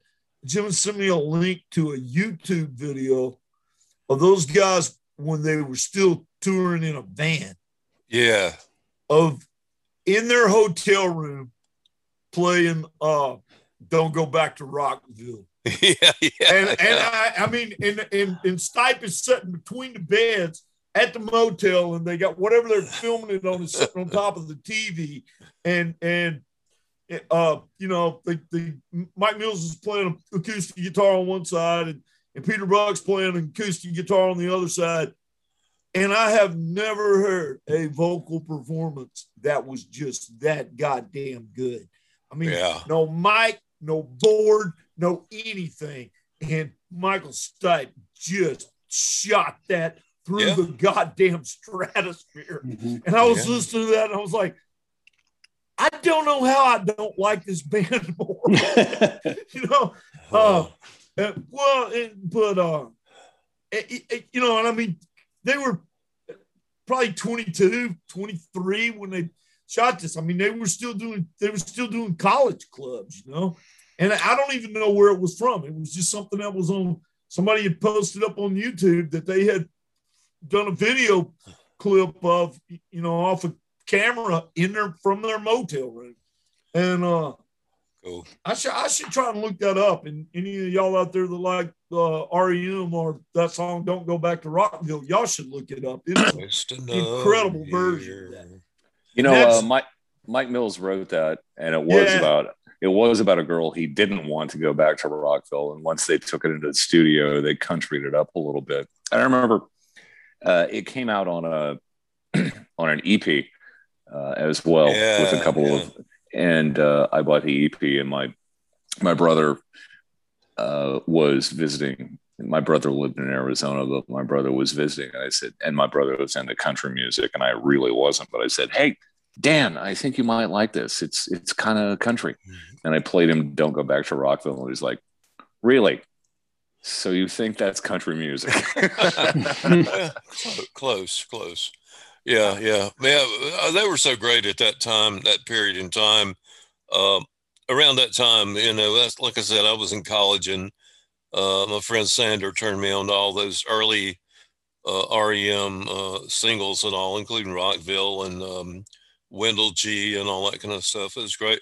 I wanted to make a note before I do mine. I want to make a note going back to what Billy was talking about, Roger McGuinn. Just quickly, I just wanted to say that uh, when we were doing Edge magazine, uh, we had a magazine in Greenville called Edge, and uh, in uh, nineteen ninety-one through ninety-four, in our office, uh, we had a balcony, and the balcony, the back balcony, faced over the amphitheater stage at the Peace Center. Uh, so anything that was on the amphitheater stage, we could watch for free. So we would grill out or whatever on the balcony and just watch whoever's out there. So we, I got word that Roger McGuinn was going to play solo at the amphitheater. And, uh, and it was early. Uh, he was playing at four o'clock in the afternoon. And, uh, we all got our various uh, beverages and, and stuff. And uh, y'all was boozing. Yeah, yeah, exactly. At least that. Maybe something that smoked too. Or narcotics. Yeah, or narcotics. And we were sitting there and watching it. And, and uh, my then girlfriend, who ended up being my wife. Before uh, she divorced you. Yeah, yeah. No, she didn't divorce me. But we were, don't, don't do that. No, she never divorced me. The um she she did worse than that. She died on, on me. But uh anyway, the uh we um, it's a lot more radical than a divorce. Yeah, a lot a lot more radical and a lot a little bit harder to take, I might add. Anyway, we were all there was five or six of us sitting there, and uh from the time Roger started up, you know, through his whole set, we just kept looking at one another and going, is this really one guy? Right. Playing that twelve string, and he started, the first thing he played was Feel a Whole Lot Better. And then he went.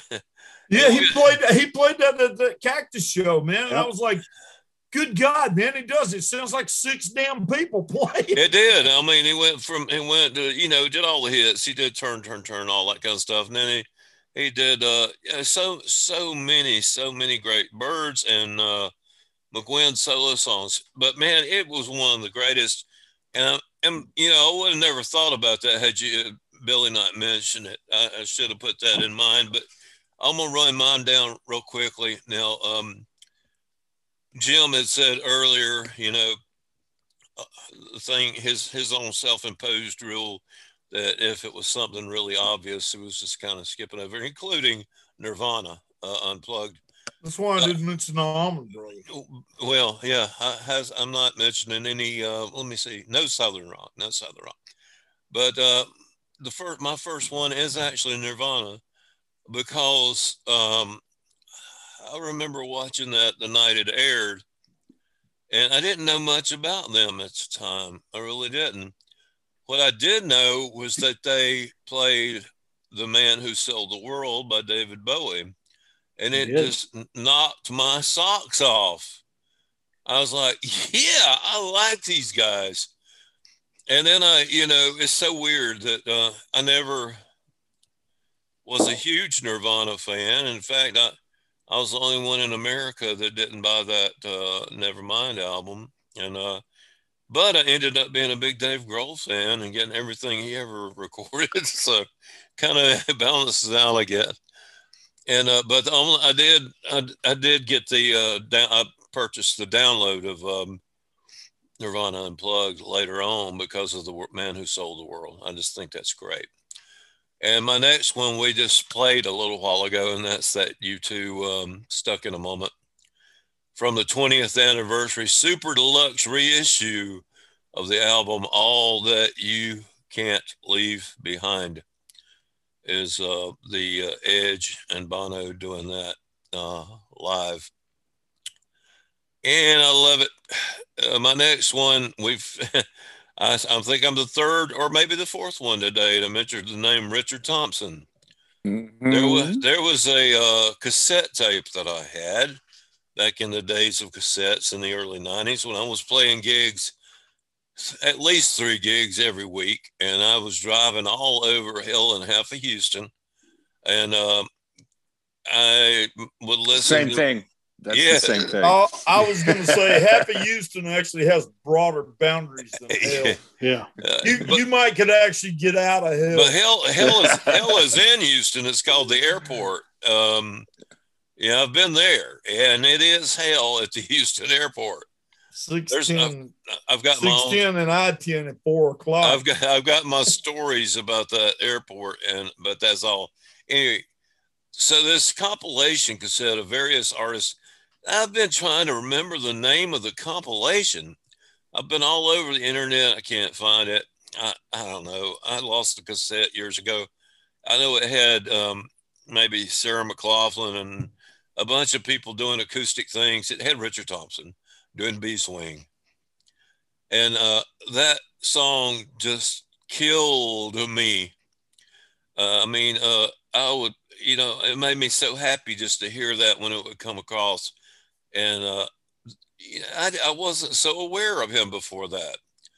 Uh, I wasn't so aware of the Richard and Linda albums that I went back and purchased, or the Fairport Convention, which I didn't know much about either. And I went back, all because of that one song, I started digging back into Richard's back catalog. I mean, that guy can write, not just play guitar. Incredible. He's a good writer, man. Very emotional uh, songs, emotional uh invoking emotion, and I just love it. So no, she was a fine thing, fine as a bee's wing, man. Yeah, heck yeah. That's what I'm talking about. So uh my next one my next hey uh hate to interrupt, but I gotta sign off now, y'all. Great seeing you, but I've got a I got a commitment that I've got to get to. So uh okay. See you next week, man. See y'all all next right. week. Thanks, all right. y'all. See you later, later. And then there were three. And okay, now he's gone. We can talk about it. Yeah, we talk about it. Well, my my last two, uh, neither one of these will be a surprise to you guys at all. Not at all. Uh, my next one is Maria McKee, and it's from uh, acoustic uh, acoustic album, acoustic tour, two thousand six. That was just uh, her and a guitar and a piano, and that whole album, acoustic tours. two thousand six. I bet that was great, man. It's fantastic. Uh, my pick is the song Shelter, uh, Lone Justice. Who doesn't like that song? It's a great song. Uh, the uh, the album is uh, other really great ones on there. Uh, that song that she had called A Good Heart is hard to find. That uh, she tells the steward, uh, tells the album, uh, what the hell am I trying to say? She tells this story on the album about Dave Stewart from Eurythmics, um, heard that song, and he said he would make it a number one hit. A Good Heart is Hard to Find. And uh, he did. She said he did, but it wasn't for me. Uh, so I have to research it. I'm not sure. It might have been Eurythmics that recorded it, or Annie or something. I'm not sure. But she, uh, Maria sings it very, very well. And uh, so that, you know, and then uh, also on that same, she ends that live set with a, yes, a Bruce Springsteen song. Uh, she does a great version of Backstreets, and it's uh, all I, acoustic. You're a big fan of them. I have a question. I can't remember this off the top of my head. That album Shelter, and it had that Jimmy yeah. Iovine, you know, the big lush, you know, lots of stuff. Didn't they, uh, didn't she have a song on there that was essentially her and a piano called Wheels? That she, I, I know the sound of your wheels. Yeah, yeah, yeah. Her, yeah, sure, and, yeah. And, and and and it's a man. That is a that is a wonderful break in the middle of that album, man. Yeah, that's a great. That's a great. It's it's it's her playing the piano and just singing that song, and and yeah. Anyway, that uh, you were just bringing up the acoustic part, and I had thought that that was it was that way on that actual album. Yeah, I'm pretty sure it is. Yeah. Um, Well, my last one's no surprise at all either, golly. Uh, I'm going with Bruce Springsteen and the uh, slow acoustic version of Born to Run. Uh, it's originally done at the uh, for the Amnesty International concert in nineteen eighty-eight. And I did. had never heard that until about three months ago. And Pat said, "Man, go listen to this." Well, he, and I uh, did, and I did, and I was like, "Oh my God!" It's amazing. He did that. He did that tour, uh, eighty-eight tour with uh, Peter Gabriel and Tracy Chapman and all those, Sting and all those others. Uh, I can't pronounce the other person's name. Endure, or what was it? Um, that artist. Anyway, uh, somebody with one of those hard to pronounce names. Anyway, he they put he put out a four-track E P called Chimes of Freedom. It's uh, live, and all the money went to Amnesty as well. And it's uh, it's got that Born to Run on there, um, acoustic, and also uh, not acoustic, but equally impressive is his uh, version of Bob Dylan's Chimes of Freedom. That's on there. Yeah, I, I would have figured somebody had to have played that at that gig. Yeah, it's amazing. The, the, uh, we are talking about the same uh, Born to Run version that's bluesier and not. Yeah, yeah. Acoustic. Yeah. Right, right. Yeah. And I had never even heard of that. Changed the alliteration. I did not know it existed until uh, Patrick sent me a link and said, listen to that. And I was like, oh my God. Dude. Yeah. Oh, I, I love it. I, again, you know, I really like Springsteen. I just pretend not to. to yeah, yeah, yeah. Somebody, now, somebody. Speaking of Springsteen on Broadway. Oh, I'm sorry. I interrupted you, uh, Buff. No, no. I was, that was, hey, uh, that was it. I had, you know, man, there was something I was wondering about. I, I don't know very much about that show, Springsteen on Broadway. Patrick, have you, do you know anything about it? Yeah. No, I've maybe, been, I've been, he might he might have heard it once. I've been meaning to get to it. You know, I won the ticket lottery to go see the show. You had to, like, you know, cut off a toe, give a pint of blood, yeah, like and I burn, sample, burn, yeah. burn, burn part of your hair over an altar.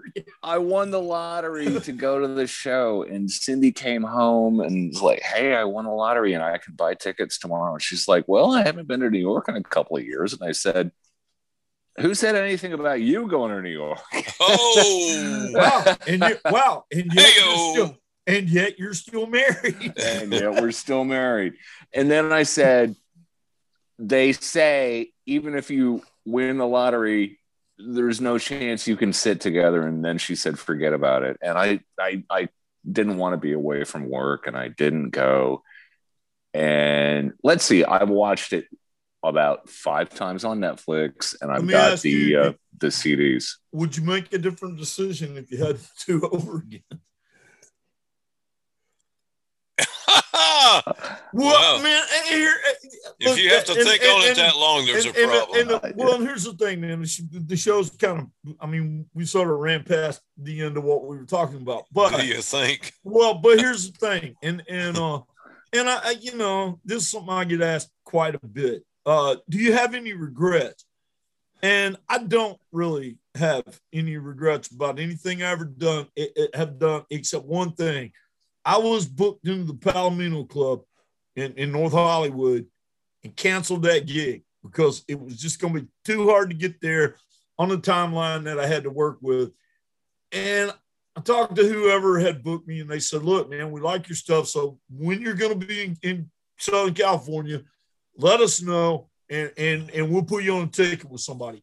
And they cl- and they shut down three months shut later. Down. Yeah. And, and man, I, I would literally, man, get, give my damn eye teeth, because I could replace them with plastic, to uh, to play that gig, man. I mean, the Burritos played there, George Harrison played there, and the Birds Everybody. played there, and that right. And and I could have played that stage, and I and I didn't, and I, I canceled that thinking, oh, well, I'll make it up some other time. And then we ran out of time.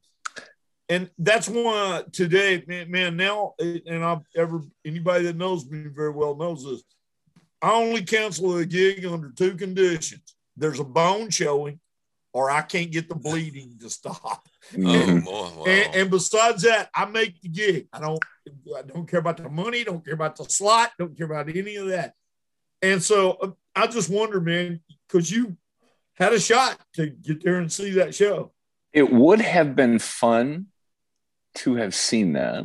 I, you know, I got a lot of friends in New York, of course. Right. Yeah. Yeah. But uh, uh, I can watch it on Netflix whenever I want. And, and I, Cindy didn't want to go. And so I guess I don't regret it. Okay. Yeah. Well, well and, and you know, there's a lot to be said for not having to deal with the crowd. I mean, I have, you know, I've got the thing on D V D now, and I'll put it on the big screen T V and watch, I watch it several times.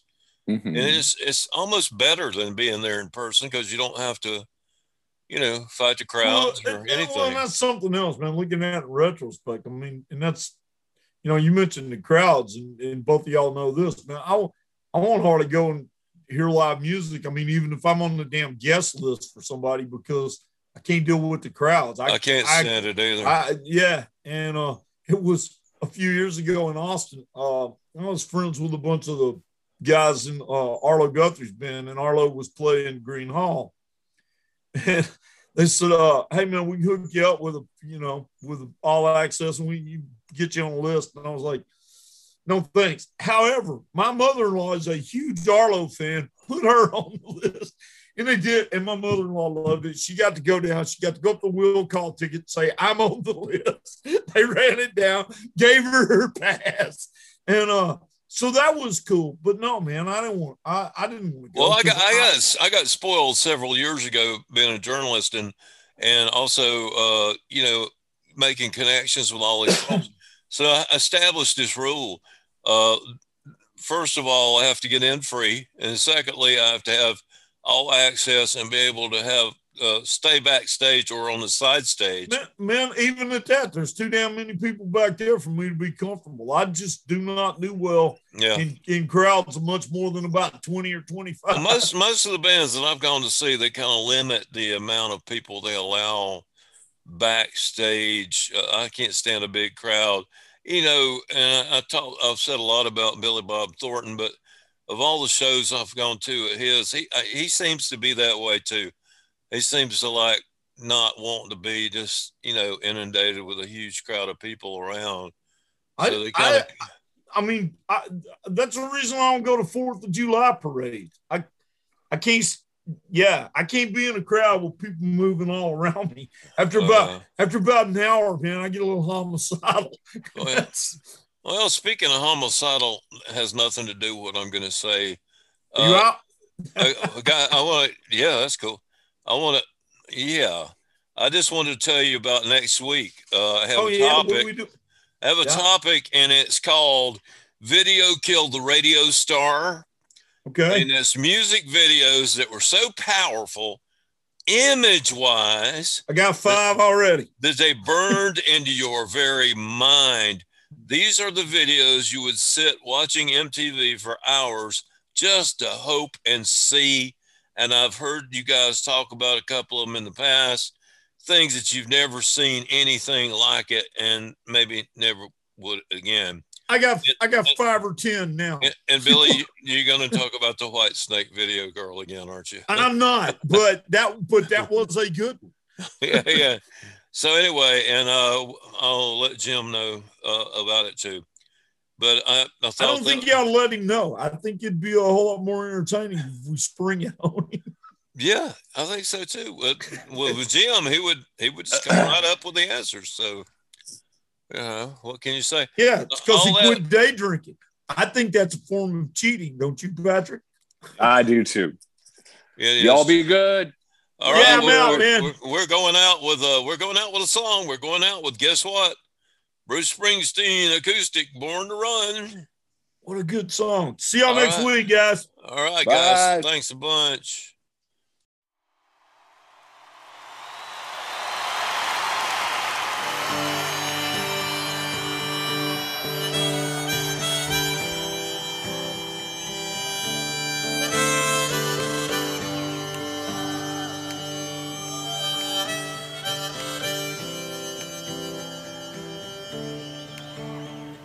in the day we sweated out on the streets of a runaway American dream. At night we ride through mansions of glory and suicide machines, sprung from cages on Highway nine, chrome wheel fuel injected iron, stepping out over the line. Baby, this town rips the bones from your back. It's a death trap, it's a suicide rap. I wanna get out while I'm still young. Cause tramps like us, baby, we were born to run.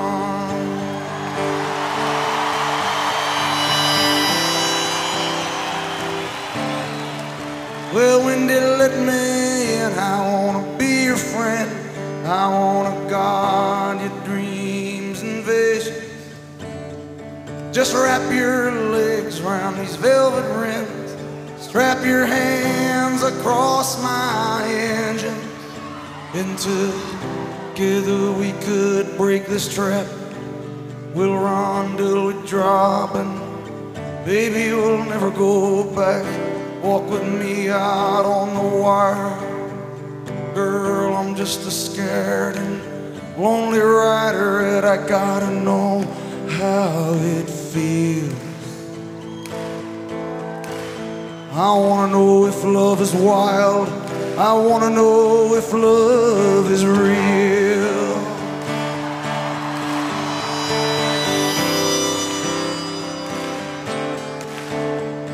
Beyond the palace, Hemi power drones scream down the boulevard. The girls comb their hair in rear view mirrors, the boys try to look so high. The amusement park rises bold and stark. Kids are huddled on the beach in the mist. Well, I wanna die with you, Wendy, on the streets tonight, in an everlasting kiss. Well, the highway's jammed with broken heroes on a last chance power drive. Everybody's out on the run tonight, but there ain't no place left to hide. And together we could live with the sadness. I love you with all the madness in my soul. Someday, baby, I don't know when we're gonna get to that place that we really wanna go, and we'll walk in the sun, telling tramps like us, baby, we were born to run.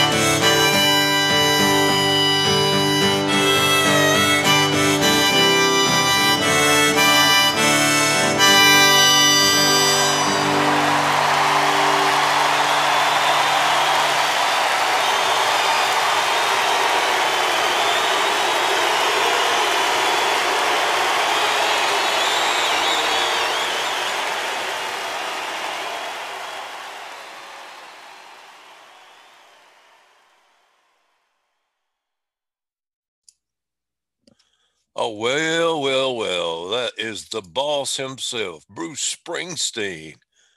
It don't get no better than that in my book. That is Bruce doing a wonderful uh, alternate acoustic solo version of his massive hit, Born to Run, taken from the uh, E P called Chimes of Freedom that he did in correlation with the Amnesty International tour back in the day. And um, I've just always loved the way that he performed that one, just solo acoustic. It's just really, really cool. Hope you guys enjoyed the program today, half as much as we enjoyed doing it. So um, we wanted to say thank you to our sponsors, Springer Mountain Farms Chicken. Springer Mountain Farms is down in Georgia, and um, they are some great people, Gus and Susan and everybody there. Wonderful folks, and they create a wonderful product.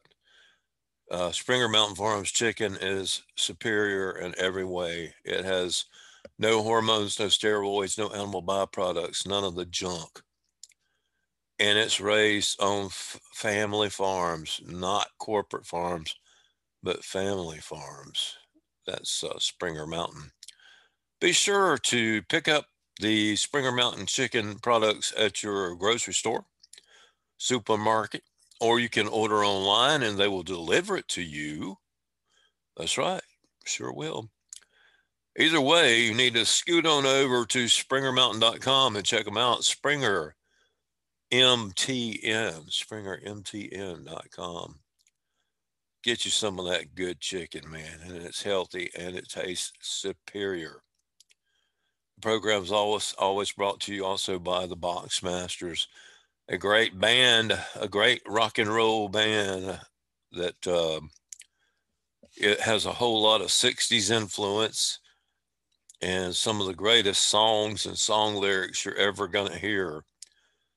Uh, masterminded by two guys, uh, Bud Thornton, also known as the actor Billy Bob Thornton, but it is Bud Thornton and J D Andrew, a very noted and acclaimed producer, engineer, and multi-instrumentalist uh, from Los Angeles. Yeah, that's what I'm talking about. Those two guys uh, actually recorded the latest album, just the two of them, during COVID. Played all the instruments, wrote all the songs uh, on Light Rays, and it is an excellent album. I highly recommend the vinyl. I highly recommend the C D because I have both. You can have both. You can get both. You can get downloads. Uh, you can get autographed copies. You can get all that, some swag, uh, collectible Boxmasters things, all sorts of cool stuff. And find out about the upcoming twenty twenty-one summer tour. Oh, yeah. If you haven't seen the band yet, you've got to get out to one of these gigs. It's a party, folks. It's a party all the time, and it is wonderful. And they sound great on the album, and they sound great, great, great live, too. So anyway, it's the Boxmasters and nothing but the Boxmasters. So help me God. It is the boxmasters dot com. Check them out. Whatever you do, please check them out.